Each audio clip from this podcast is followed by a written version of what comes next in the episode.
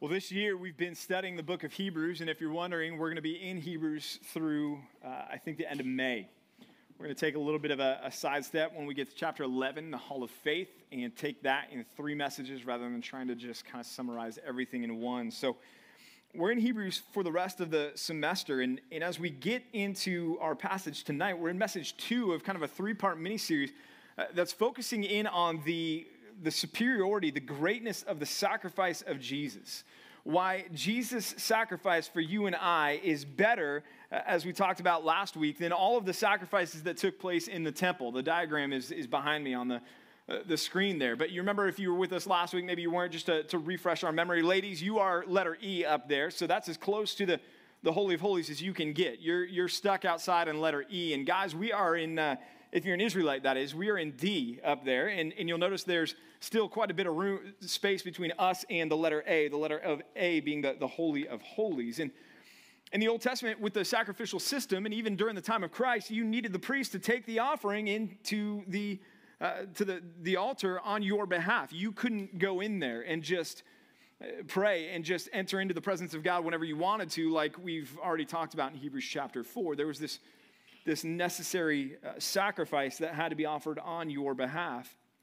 Specifically, uh, the, the pinnacle of that was the, the Day of Atonement, which we've talked about. And in fact, last week we talked about that day in verses 13 and 14 of chapter 9, where it says, For if the blood of bulls and goats and the sprinkling of defiled persons with the ashes of a heifer sanctify for the purification of the flesh. Look, if, if this had any effect, which it, it did externally at least, the author, you remember last week, said how much more, how much more valuable, how much more effective, how much more powerful will be Christ's blood, who through the eternal Spirit offered himself without blemish to God to purify our conscience from dead works to serve the living God. Well, our passage tonight, he's going to continue the focus on the superiority of Jesus' sacrifice. That it's better, that it's better than the blood of bulls and goats, that is better than the old system, but Tonight, he's going to begin to explain why the, the sacrifice of Christ is better because of what it means for you and me when it comes to our hope in uh, a remedy for what's gone on in our past, what is going on in our present, and what we hope will happen in our future. See, Jesus' sacrifice has so much to say about all three of those arenas of your life. If you think about sitting in a doctor's office and hearing the doctor come in with the test results and sit down and, and say to you, it, it's not good news, you have cancer. Maybe some of you have heard that. Maybe some of your loved ones have heard that. And you think about cancer, and then the doctor says, but there's good news here because we have a treatment for this. This is a, a treatable form of cancer.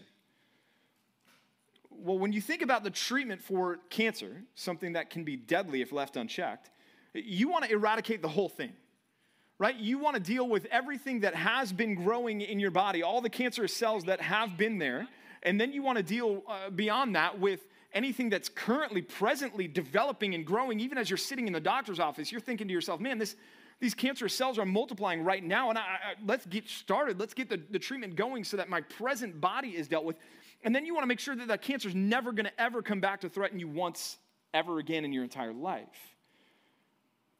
Well, much like that, y'all, in fact, more so than that, because here's the, the reality for us spiritually, our plight is far worse than any cancer that could ever impact anyone on the face of the planet. You could hear you've got stage four lung cancer and you have no hope. You've got two weeks left, and yet sin is a bigger deal than that. And when we're looking for how do I, we deal with sin? How do I deal with my past sins? How do I deal with the sins that I've already committed? How do I deal with the sin that maybe you're carrying in tonight, feeling the weight of that sin? And you're feeling the guilt and you're feeling the condemnation. How do I, how do I get rid of that? And then you're thinking about, okay, I'm, I'm looking at this next week and I'm thinking to myself, man, I'm probably going to sin this next week because it's, it's part of who I am. I'm, I'm, I'm in the flesh and my flesh is strong. And I know even if I set myself, and maybe it's going to be unintentional sins rather than any big ticket sins, but I'm, I'm, I'm going to sin this next week. What do I do with my present sins? And then maybe you're thinking to yourself, man, what about my future? What does my sin mean for my future? If you've ever had those questions, the answer is found in Christ. And the answer is found in the sacrifice of Christ. And the answer is found in the passage that we're going to look at together tonight. Look at verse 15. It says, Therefore, he is the mediator of a new covenant. Well, hold on a second. Let's back up. We just read the verses that just preceded this. How much more, verse 14, will the blood of Christ, who through the eternal Spirit offered himself without blemish to God, purify our conscience from dead works to serve the living God? Therefore, because Jesus has done that, therefore, the author says, he is the mediator of a new covenant. He goes on, so that those who are called may receive the promised eternal inheritance since a death has occurred that redeems them from transgressions committed under the first covenant. Again, the whole theme tonight is focused on the death of Jesus and what it has to do with our past, present, and future. Well, he's beginning by saying, look, Jesus' death has instituted, has inaugurated, has ushered in for us a new covenant. And it says there, he's the mediator of a new covenant. Uh, well, a mediator is someone who, uh, if, if you think about it in the courtroom, uh, is, is going between two parties, trying to bring reconciliation between two groups of people.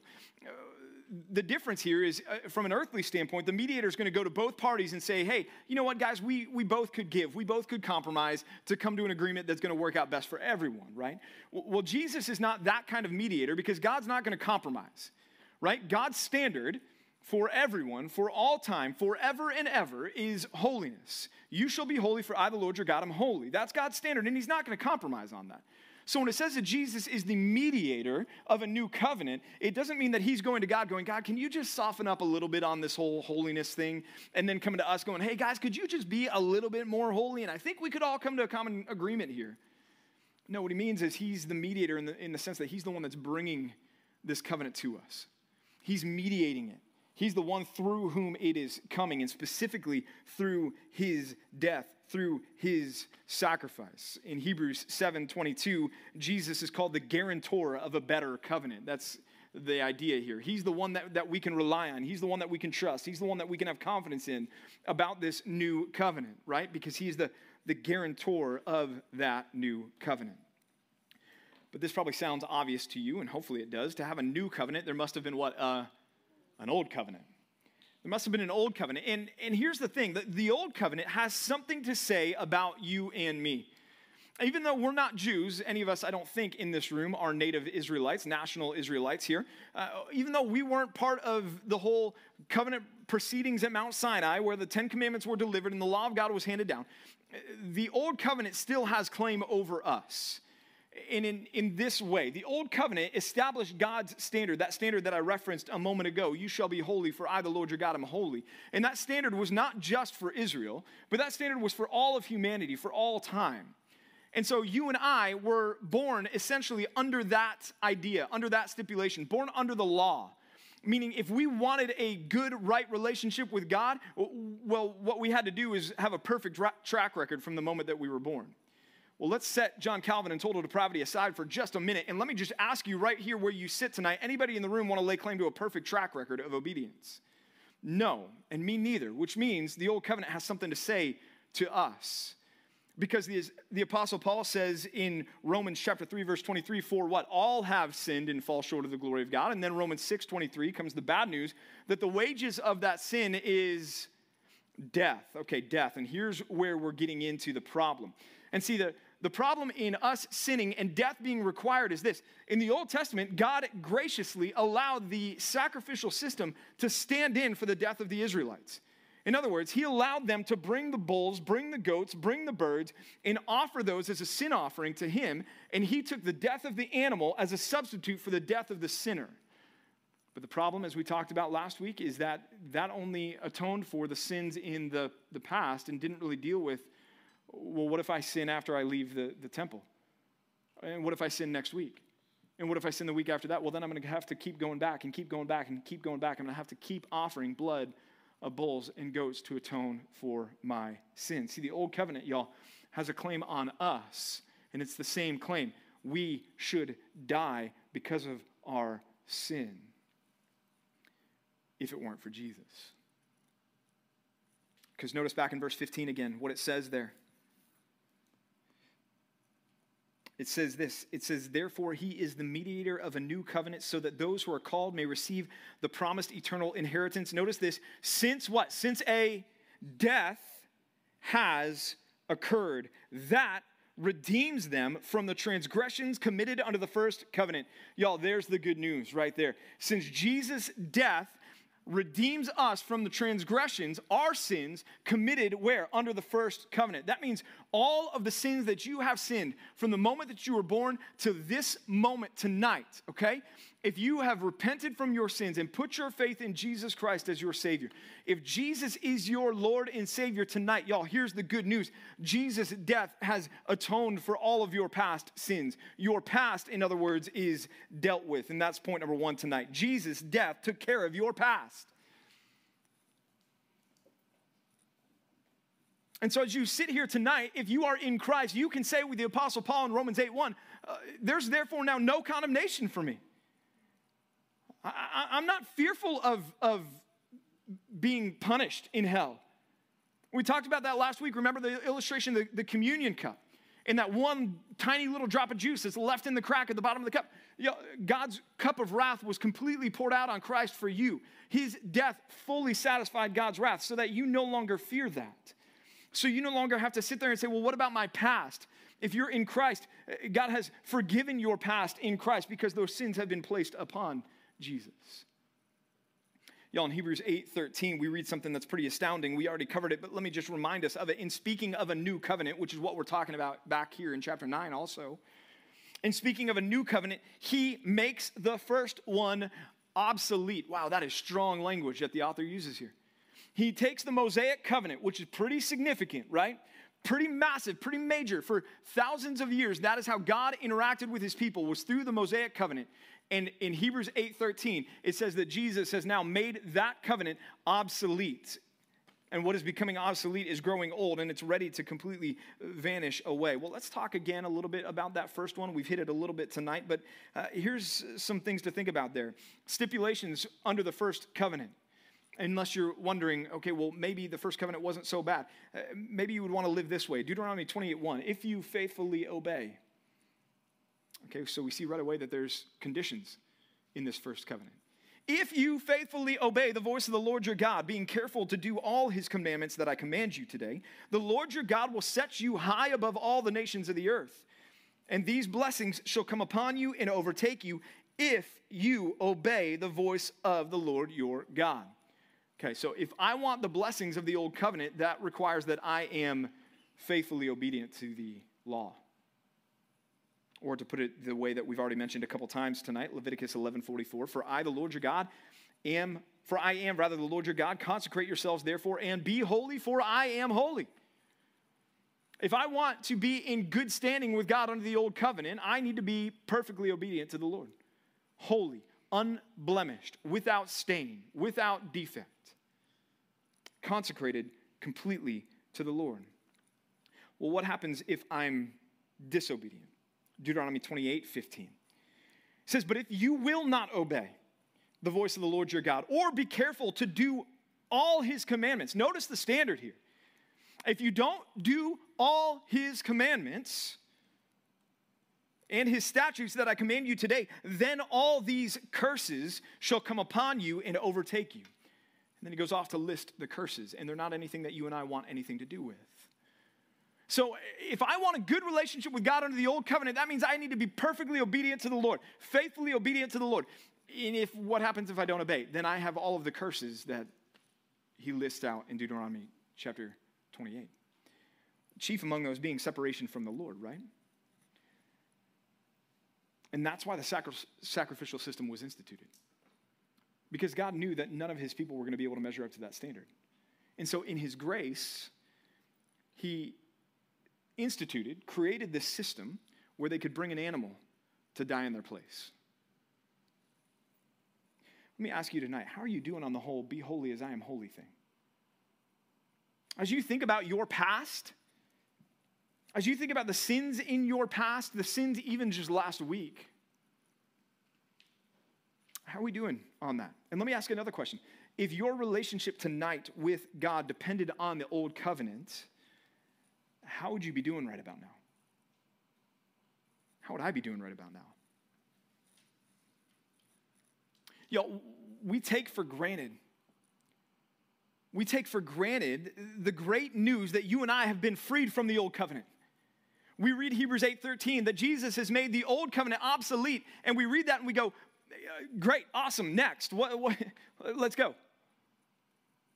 But that is such phenomenal news for us that he has taken away your past sins that the old covenant no longer has claim on you that, that romans 6.23 is no longer a verse that condemns you but it's a verse that reminds you of the grace of jesus and the grace of god at the cross.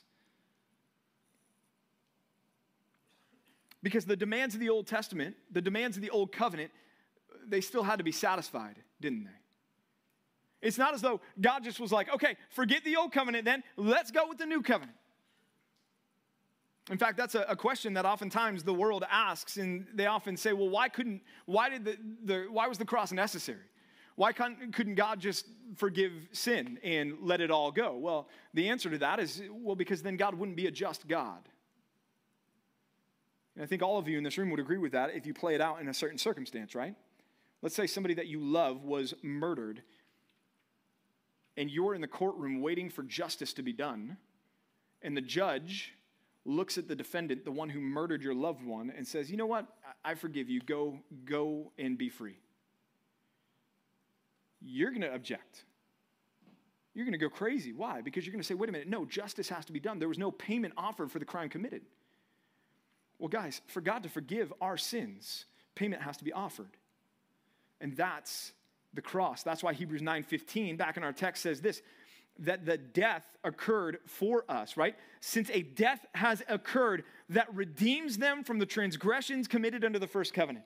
Jesus paid the price that you and I owed, and that was our life. That was death. Death on the cross. A death that should have been our death. Jesus took and died on our behalf. And you think, okay, well, so he died. Yeah, this is another area that we need to remember and not take for granted what took place on the cross. Jesus was alive for how, how long on the cross? How many hours? Do you know? Give or take three.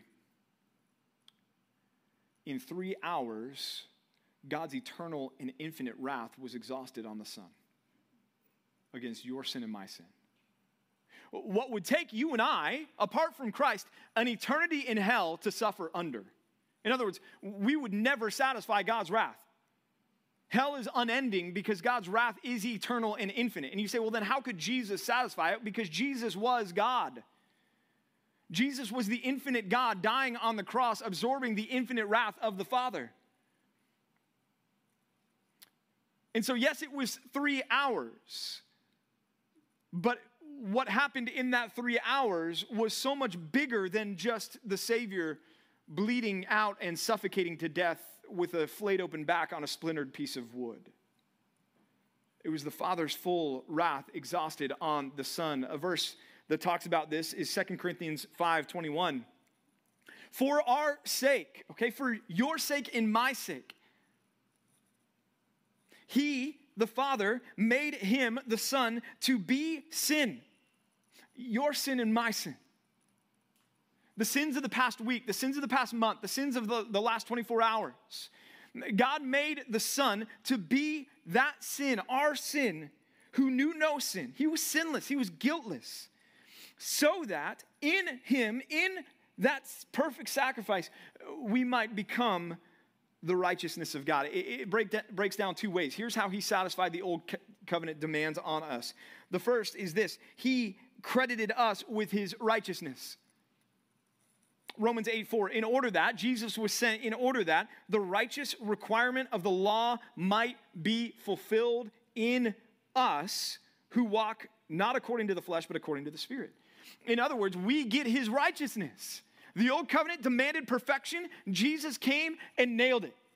Jesus lived a perfectly obedient, perfectly righteous life, and then credited that righteousness to us.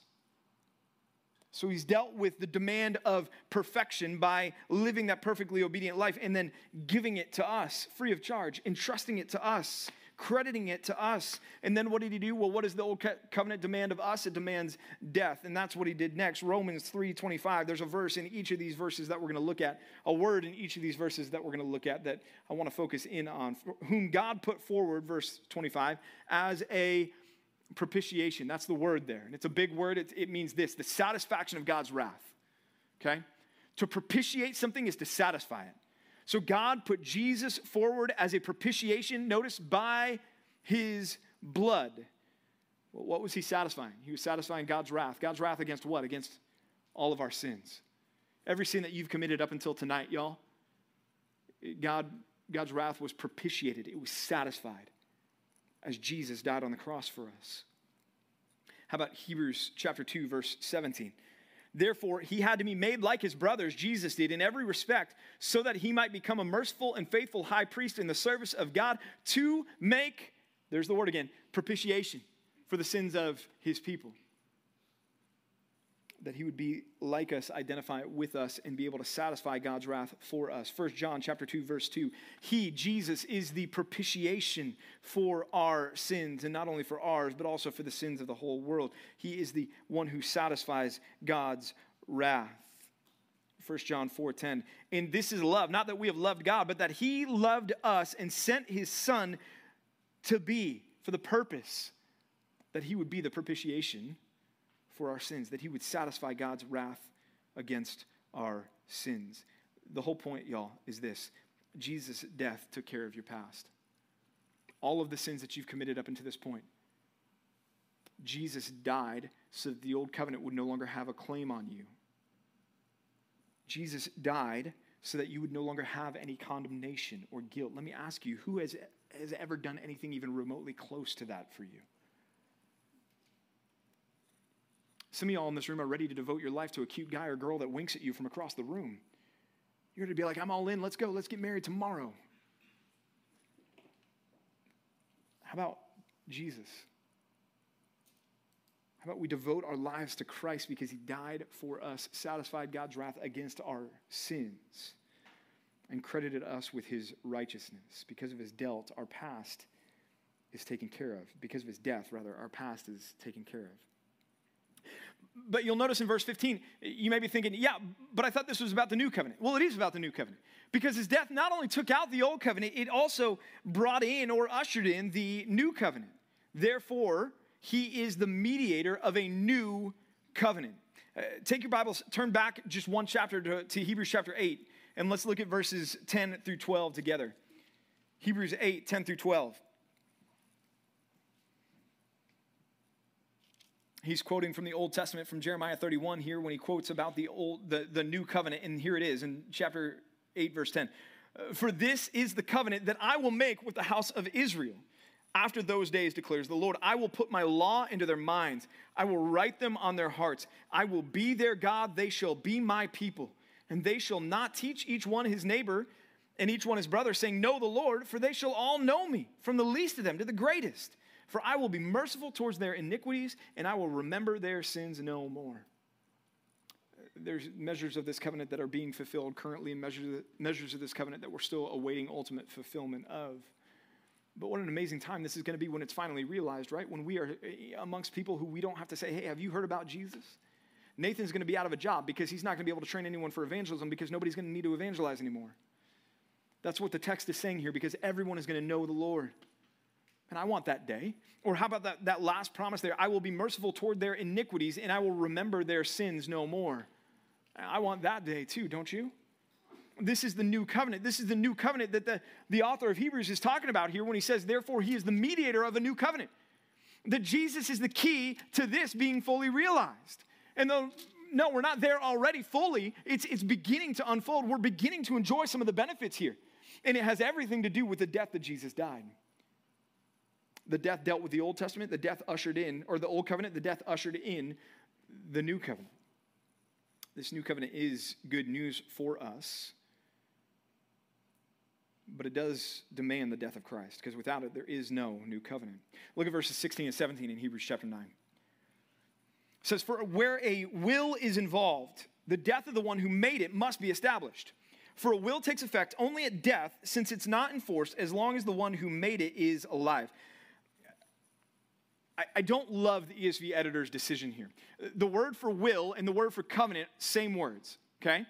33 times in the New Testament, that word appears. The only two times it's not translated covenant is right here in verses 16 and 17 in Hebrews chapter 9. Every other time it's translated covenant, covenant, covenant, covenant, covenant, covenant, covenant, covenant. And we get here, and the editors decided, well, let's make it say will instead of covenant. And not without reason, as you read verse 17, for a will takes effect only at death, since it's not enforced as long as the one who made it is alive. Okay? You see where they're going with this. But I think they're reading a westernized interpretation of this passage back into the text when I don't think that's what the author had in mind. Yes, if your parents have a will, uh, that will doesn't go into effect until your parents die, right? Okay? But death was also a, a key part of making a covenant as well. And you say, well, wait a minute, what good would it do for the, the covenant making party to, to die in order to, to enact the covenant? Well, the covenant making party didn't die. What happened was, much like the sacrificial system, there were animals that were sacrificed as a symbol of what would happen if the covenant parties didn't hold up their agreement. You remember back in Genesis chapter 15, verse 10, the Abrahamic covenant, he brought him all these, cut them in half, these animals, and laid each half over against the other, but he did not cut the birds in half. And then God cuts the covenant with Abraham. But these animals are being cut, these animals are being killed, these animals are being sacrificed. Death is taking place in order to ratify the covenant that's, that's there between God and Abraham at the time. Or in Jeremiah chapter 34, verse 18, it says this And the men who transgressed my covenant and did not keep the terms of the covenant they made before me, I will make them like the calf that they cut in two and pass between its parts. Okay? So that's why I think he's still talking about a covenant and not a will because death was necessary for a covenant to be enacted. The death of the one making the covenant. Here's the thing that most of the time was represented by an animal sacrifice. That animal stood in for the one making the covenant. And the one making the covenant said, I will be like this animal if I fail to keep my part. But when we come to the new covenant, the one making the covenant did die to ratify the covenant. But before we get there, look at verses 18 through 21 as our writer keeps going in Hebrews chapter 9. He says, Therefore, because of this, because look, because death is required for a covenant to take place, notice in verse 18, he refer, returns to the word covenant there. Again, I, I don't get why we threw will in in verses 16 and 17. It should be covenant. Verse 18, therefore, not even the first covenant was inaugurated without blood, the first covenant being the old covenant. For when every commandment of the law had been declared by Moses to all the people, he took the blood of calves and goats with water and scarlet wool and hyssop, and he sprinkled both the book itself and all the people, saying, This is the blood of the covenant that God commanded for you. And in the same way, he sprinkled with blood both the tent and all its vessels used for worship.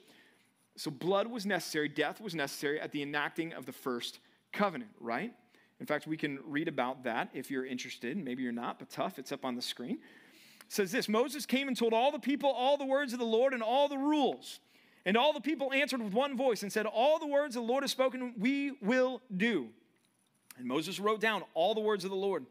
And he rose early in the morning and built an altar at the foot of the mountain and 12 pillars according to the 12 tribes of Israel. And he sent young men of the people of Israel who offered burnt offerings and sacrificed peace offerings of oxen to the Lord. And Moses took half the blood and put it in basins, and half the blood he threw against the altar. Then he took the book of the covenant and read it in the hearing of the people. And they said, All that the Lord has spoken, we will do. We will be obedient. And Moses took the blood and threw it on the people and said, Behold, the blood of the covenant that the Lord made with you in accordance with all these words. In other words, Israel, if you fail to hold up your end of the bargain by keeping by not keeping all that the Lord has commanded you, you will be like these animals. So Moses wasn't just being gratuitous by throwing blood on people. He was trying to help them to understand the gravity of what they were doing. A, a covenant was a serious thing. And so it is in chapter 9 that a death is required in order for the new covenant to go into act action as well. Hebrews 9:15 therefore he's the mediator of a new covenant since a death has occurred. How why is Jesus the mediator of a new covenant? Because a death has occurred that redeems them from the transgressions committed under the first covenant. But I want you to notice the language the author uses there in verse 15. I know we're, we're past verse 15, but just bear with me for a second. Therefore, he what? Was? Used to be? Once was? What does it say? He is the mediator of the new covenant. Presently, he is the mediator of the new covenant. Presently, Jesus is your mediator. Presently, he is where? He is before the Father right now, interceding on your behalf, right? It's, it's the language that called to mind for all of the, the readers who had come out of the system, eh, the, the, temple and the Holy of Holies, and the high priest going in on the Day of Atonement with the sacrifice, where he would go in there and put the blood on the mercy seat, and then everybody was waiting for him to come out because they wanted to see him come out because then they would know that it worked but then again, it's, it's done at that. And then if they sin after that, then they're waiting and they're having to bring more sacrifices again because the high priest is no longer in before the presence of God at the mercy seat. Well, guess what? Your high priest currently, presently, is in before the Father in his presence, interceding for you. And he's not going anywhere anytime soon. He is the anchor that is behind the curtain. Right? And he's gone not with the blood of bulls and, and calves and goats, but with his own blood like we talked about last week, to secure an eternal redemption for us.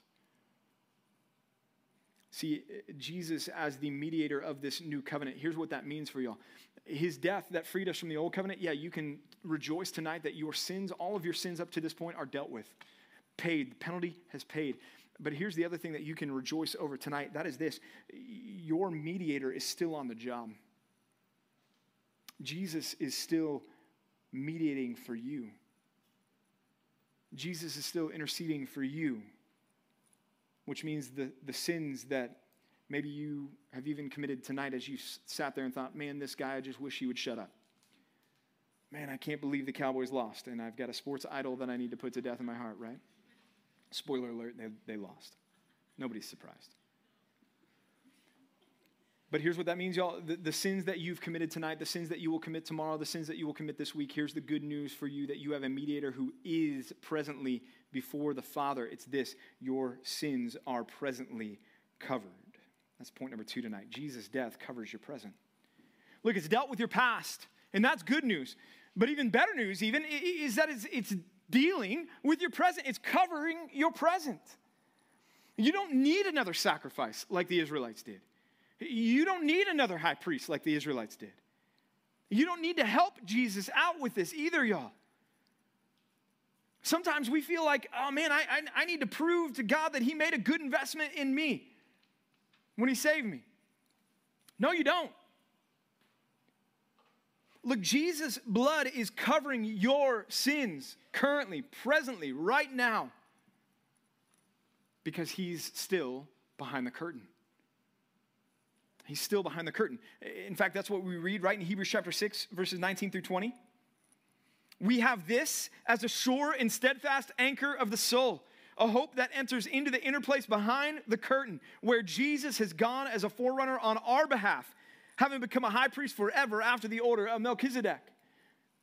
Man, we have this is a sure and steadfast hope, an anchor to the soul that Jesus is still behind the curtain. Y'all, that is good news for you tonight because that means he is presently interceding for you, which is why the author says in Hebrews chapter 7, verse 25, more good news for you tonight. Consequently, he is able to save to the uttermost those who draw near to God through him, since he always lives to make intercession for them.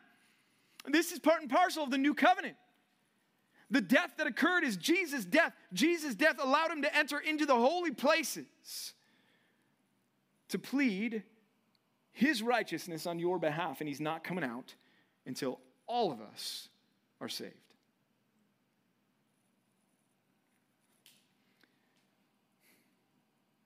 But again, none of this is possible unless he dies. None of this is possible without his death. Because look, he, he, you remember, it's been a little while, but verses 18 through 21 in chapter 9, where Moses was throwing the blood on the people. Look at, at, verse 21 again. In the same way, he sprinkled with blood both the tent and all the vessels used in worship. Verse 22 Indeed, under the law, almost everything is purified with blood. And without the shedding of blood, there is no forgiveness of sins. And that's why the sacrificial system in the Old Testament was such a necessary part of an Israelite's existence. Because they kept sinning And God, in his covenant love for his people, kept accepting these animals as atoning sacrifices, as representatives, as substitutes for them. Because blood is what purifies. And that's why if Christ doesn't die, you and I are still in our sins, and we have no high priest who's behind the curtain for us right now.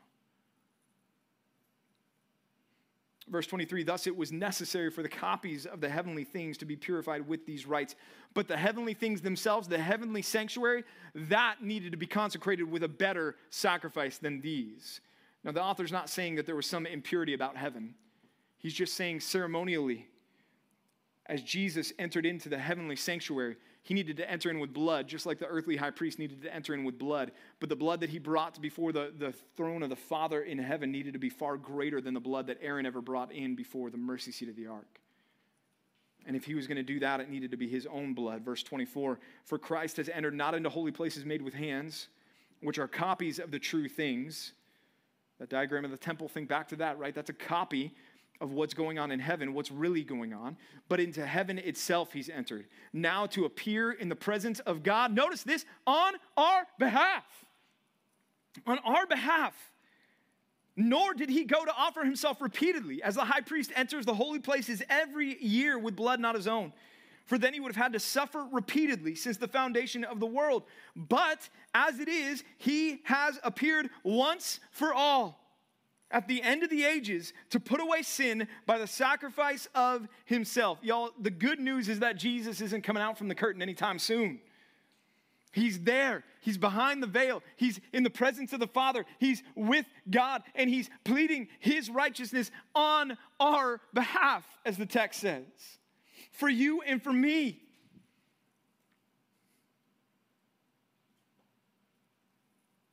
Tonight, Christian, if you sit in here and Jesus is your Lord and Savior, right now where you sit tonight, He sits as well, but He sits at the right hand of the Father interceding for you. Pleading not your track record this last week, not going to the, to the Father going, God, look at, look at it, that's awesome. Look how much they read their Bible this past week. It's like January what? 16th, and they haven't missed a day of DBR yet. That's awesome. God, aren't they impressive? No, Jesus is out there going, God, they're mine. My blood covers them. The sacrifice that I brought has paid for their sins. The righteousness that I earned by being perfectly obedient to the law, it's theirs. They're mine because you've given them to me, Father. He's there and he's appeared there on our behalf. Now to appear, verse 24, in the presence of God on our behalf. Y'all, I want you to put your name in there. On, instead of our behalf, put your name in there. Now to appear in the presence of God on, on PJ's behalf. Because I, I need him there, y'all. On Nathan's behalf, on Amy's behalf, on Stephanie's behalf, on Tiara's behalf, on Daniel's behalf, on Leo's behalf. Put your name in there and feel what this is talking about. That Jesus is there for you for you.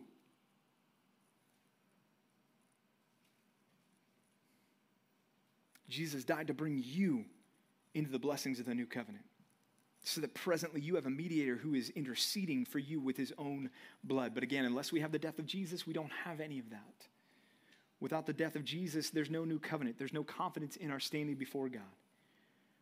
There's no eternal redemption. There's no church. There's no gospel. There's no Christmas. There's no Easter we're still going to the temple with our bulls and goats. But as it is, we do have that better sacrifice, that better high priest, and he's not going to leave interceding for us until he's delivered all that the Father has entrusted to him. But if we keep reading in the text, he is going to leave the presence of the Father again someday. He is going to come out from behind the, the curtain again someday. And that's where our author turns his focus to next. Look at verse 27. And just as it is appointed for man to die once, and after that comes judgment, so Christ, by the way, that just, if you're looking for a verse that flies in the face of the whole belief in reincarnation, you're welcome. Um, Hebrews 9:27. It exists for a man to live once and then comes judgment. Okay? Also, Rob Bell wrote a book a few decades ago called Love Wins, uh, where he said that, that uh, hell is just a place where people go until the love of God melts their heart and then they go to be with the Lord. Hebrews 9.27 has a major problem with that because it exists for man to, to, to, to die once, and after that comes judgment. But the point of our passage tonight is this in verse 28. So Christ, having been offered once to bear the sins of many, he will appear a second time. Not, he says, to deal with sin. Why? Because he already did that at his first appearance. But instead, why is he coming back? Why is he going to come out from the veil? He's coming out from the veil to save those who are eagerly waiting for him, to ultimately deliver us. The fulfillment of the old covenant was Christ's life and death. The fulfillment of the new covenant will be our joining him forever in the final realization of our salvation. Yes, you might be here tonight going, wait a minute, I thought I was already saved if I'm in Christ. Yes, you are, in a sense, already saved. It's as good as done. You are sealed with the promised Holy Spirit, who's the guarantee of the inheritance that we will one day acquire. You are saved. However, there's a sense in which you are also being saved, in the sense that you are, by God's power through the Spirit, being delivered through this world. First Peter says you are being guarded by God's power through faith for a salvation ready to be revealed in the last time. So you are, in a sense, being saved as well. And then there will ultimately be the time when you will be saved, which is when you will finally be free from this world, finally be free from the sins, finally be free from this flesh and this broken body, and you will be with the Lord. And that will be that final ultimate deliverance, that final ultimate salvation. Well, Jesus is ultimately going to come back for that ultimate deliverance, that ultimate salvation. See, Jesus' death has dealt with your past, the penalty that you owe God, satisfied at the cross. Jesus' death has covered your present sins. He is right now before the Father. In his presence, he is pleading his righteousness, his meritorious sacrifice on your behalf. But as I said, this is also about your future because Jesus' death will ultimately result in your final salvation. Our final point tonight is this Jesus' death has secured your future. It's dealt with your past, it covers your present, and it's secured your future.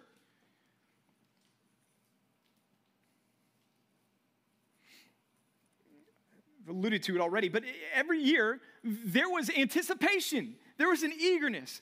As, as the priests gathered in the outer chamber there, because they couldn't all go into the Holy of Holies, only the high priest could. Uh, but they would gather in the outer chamber waiting to know whether or not the high priest was going to come back out. And here's the deal if he didn't come back out, it's not because he's all of a sudden Jesus and he's just permanently behind the veil. It's because he did something that he shouldn't have done. And if he did something that he shouldn't have done in the presence of the glory of God, you need a new high priest if you catch my drift.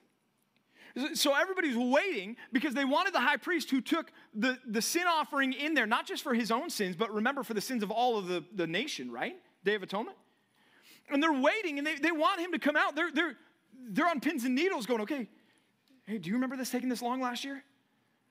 Maybe he pulled a muscle in there. Are you, should we call, are we allowed to call his name out? Should we say anything? We just wait? Okay. Do you know what time it is? They're waiting for him. And then when he finally did come out, imagine the joy, the celebration, right? In fact, it was a celebration, it was a feast. It was like, this is so good. God accepted the sin offering on behalf of the people. Our sins have been atoned for. And the celebration therein, well, let me ask you a question. If they celebrated that much over an earthly high priest who went in year after year after year after year, how much more should we be celebrating when we know that our high priest is going to come back for us for our final and ultimate deliverance. How eager should we be for that? Christ will appear a second time not to deal with sin, but to save. Again, personalize this. To save PJ, who is eagerly waiting for him. Put your name in. And think about this fact that Jesus is one day going to come back. He's going to come out from behind the veil, come out from behind the curtain to save you, to deliver you who are eagerly waiting for him. Are you eagerly waiting for Jesus? I remember my wedding day. I got married at, this old church down in, in San Diego. In this church, kind of had this like hallway is being way too generous of a term. But it was towards the front of the church, and it was this, it opened up so you could walk out into the front of the church. And that's where me and my groomsmen were waiting. And we got married in August in the summertime in San Diego, and there was no air conditioning. And I was wearing this like nasty polyester um, tux. No, I mean, I, I probably looked okay, but um, it was hot and it doesn't breathe and it was uncomfortable back there. But more than all that, y'all, I was waiting for my bride. And so I remember being back there going, okay, can we go now? Can we go out? Can we go out? Can, can we go to the front? How about now? And we had a family friend stand up and give the, the welcome and prayer, and he it was like the longest ever. I was like, this is awesome, but please sit down. I, I just want my bride. And I remember then going out there and I, we lined up at the front, and then like, I love my wife's friends, but I didn't want to see them, and they just kept coming down the aisle. It's like, okay, can we just get, can, can you guys just all come at one time like the groomsmen did? It's just way more efficient that way. And even like the cute flower girl and, and ring bearer, as they came down, I'm like, this is awesome, but get out of my way. and then the door shut. In that, what, 10, 15, 20 seconds? Some of the longest of my life. Talk about eagerly waiting. Doors open up, and there's my wife. If you're wondering, I cried like a baby. I did.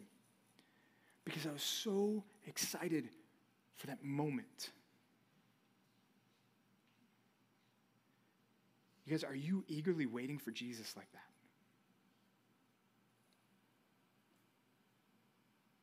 I, I, get that you're at a disadvantage because you're like, well, I, I haven't been married. Brandon, you will know this in like two weeks, three weeks.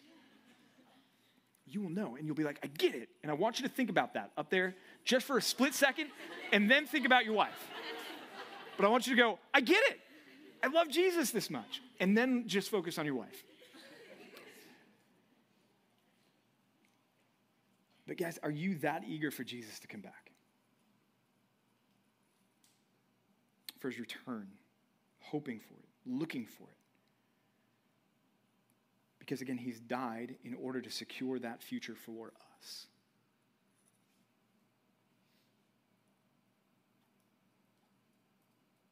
Do you want that? For some of you tonight, that's the question. Do you want this Jesus? My guess is if you had a doctor tell you you've got cancer, hey, but the good news is it is treatable. My guess is you would want to know what the cure is. You would say, Doc, tell me, what is it? What must I do to eradicate this so that it never comes back? Well, if tonight you have not dealt with your sin, then God's word is the doctor saying, Your prognosis is not good, but there's good news in that there's hope because it's treatable. Your prognosis right now is that you are a sinner, and without that dealt with, you are facing an eternity apart from God's goodness and love and kindness and compassion. Instead, you are looking at an eternity in the presence of God's wrath and justice and anger and judgment.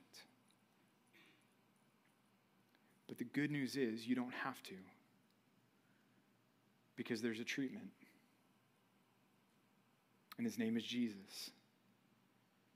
And he's died in your place on that cross, where in three hours he took the full punishment. A punishment that you could never pay, even in an, eternal amount of time in hell.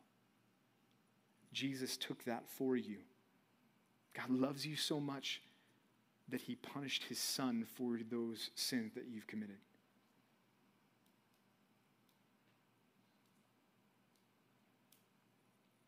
And if you will trust in that Savior,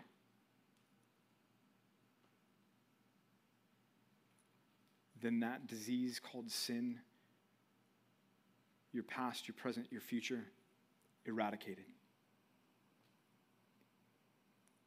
And you can join the ranks that are eagerly waiting for Jesus to come back.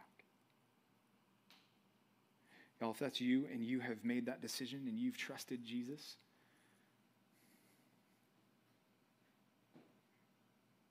are you looking for him? Are you waiting for him? Are you eager for him to come back?